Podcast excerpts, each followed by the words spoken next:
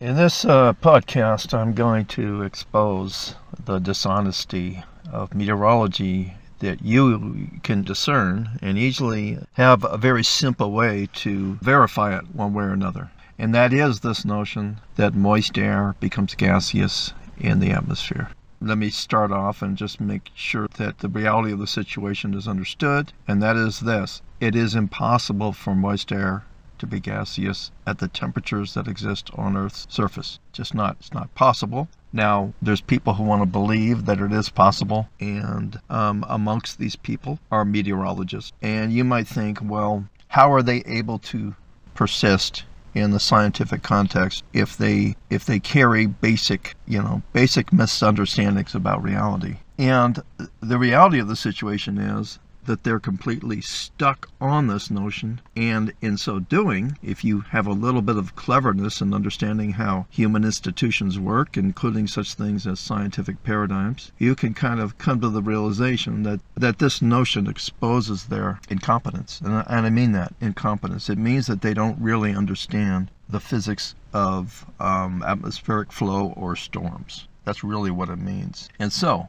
they claim that H2O can become gaseous at ambient temperatures, just the normal temperatures we have here on the surface. Now, we know for a fact that the boiling temperature of H2O is much higher. What has happened is is kind of a folklorish folklorish I don't know if that's a word, but in the sense of folklore, in the sense of what people think and believe, it's, it's traditional to assume H2O just becomes gaseous once you boil it, right? You know, that's kind of the old, that's the belief or the notion. And, uh, and that's really a confused understanding uh, of what's going on with H2O. No, it, it never, well, sure it might turn to steam for a moment at the bottom of the of the um, boiling pot and even even probably before it even breaks the, sur- the surface, it's already cold enough, you know, depending on factors. It might actually stay steam for a few seconds after it leaves the pot, but it instantly goes back to being liquid as soon as it cools below 100 degrees Celsius, which is 212 degrees Fahrenheit. And that's pretty darn hot. So they have this impossibility. They've included it in their model, and now they're stuck because without it, the actual engine of their model, the actual thing that's doing the pushing, that being this so called buoyancy of moisture,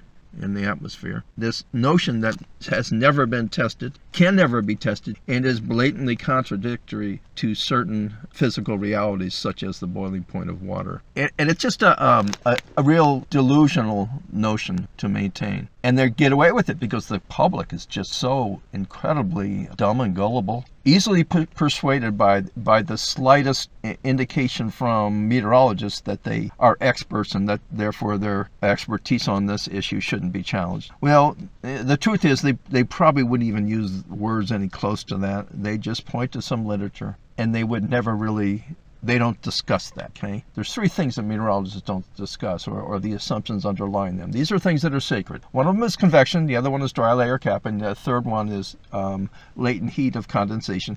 Now, the, there might be other little dribbles here and there, and, and of course, they've all used learned to use terminology to hide the fact because it's really it's it's it's even kind of blatantly nonsensical most of the things that meteorologists believe about the atmosphere. It's complete nonsense understanding of cause and effect. And it starts with this silly notion that moist air can become genuinely gaseous at ambient temperatures. And since the molecular weight of water is lower than the average molecular weight of the air, which is about 29, and water's uh, is about 18, so you know that's two thirds a difference. Now, of course, what they're not telling you is that it, it isn't just the molecule size that matter; it's the molecule size and how much space it takes up, and that uh, involves a, applying Avogadro's law, which is the law of gases. And there's two problems there. One of them is that stuff we have in the atmosphere really isn't a gas. It's very small microdroplets. Okay. It, now it's going to act actually very similar to a gas in, under a lot of conditions, and that's because H2O microdroplets can get extremely small, and the smaller they get, the harder they get because of its surface tension. That's something to keep in mind. That's why most moisture in at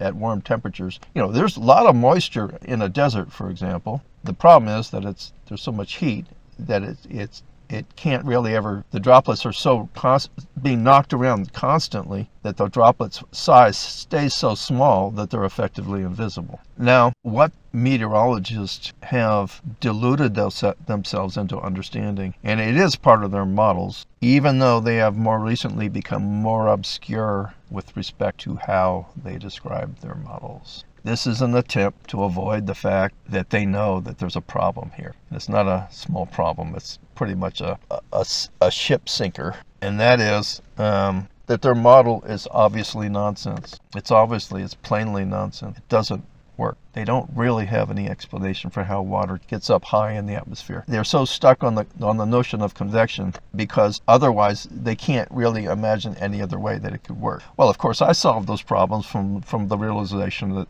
that water is actually structural and and uh, that all of the things that follow can be explained through the structural you know, plumbing of the atmosphere. Now, they are so stuck in their confusion and their delusion that it's probably not going to be for hundreds of years that they ever get out of it. But what you could do in the meantime, if you're just, let's say, a Joe Schmo out there in the public and you want to, hey, what can I do? Well, you can ask questions. Ask them if they know for a fact that the moisture in moist air at ambient temperatures, clear moist air, let's say, not we're not talking about fog. Do they know for a fact that the moisture therein is gaseous, you know, individual molecules, or might it be very small nano droplets, if we were to put a word on them, you know, little pellets of uh, H2O molecules clumped together? Do they know that? And see where the conversation goes. And here's the thing no matter what answer they give you, make sure that eventually they lead you to something that can be described as such. Okay? Listen to this kind of carefully. Reproducible experimental evidence of H2O being gaseous at ambient temperatures when it's suspended in the atmosphere and try to i know that's a lot of words but uh, otherwise they're going to weasel their way out of it. So maybe you should just point them to this podcast and let them uh, struggle with the thing is we will never get an answer to the question. That's the thing. That's the reason you ask that question. It doesn't matter what method you try. You could try you know any method you try. You could try confronting them. You could try internet anything you want. You will never get an answer to that question because they know that when the truth is known on that, their paradigm is revealed as nonsensical. And when I say their paradigm, I'm talking about their theoretical understanding of the physics underlying storms and atmospheric flow. They are holding on based on maintaining superstition, and they're maintaining the superstition the same way any religion would maintain a, a core belief. They will not make the slightest effort to make it easy for you to realize that they are completely confused when it comes to understanding the physics of storm and atmospheric flow. And that's what their whole charade will be. And here's the thing you can do, and, and this is all you can do, really, unfortunately. Ask them that question. When they don't answer, say, Well, I'm going to continue to uh, reject what you're saying until you, you or somebody in your uh, discipline can supply us the reproducible experimental evidence of H2O be- being genuinely gaseous at ambient temperatures in Earth's atmosphere and ambient pressures too. So, note how wordy I had to get because they're never going to admit that they are completely confused. Their model is plainly, obviously, obvious to me maybe, maybe not to them, obviously nonsensical and unworkable.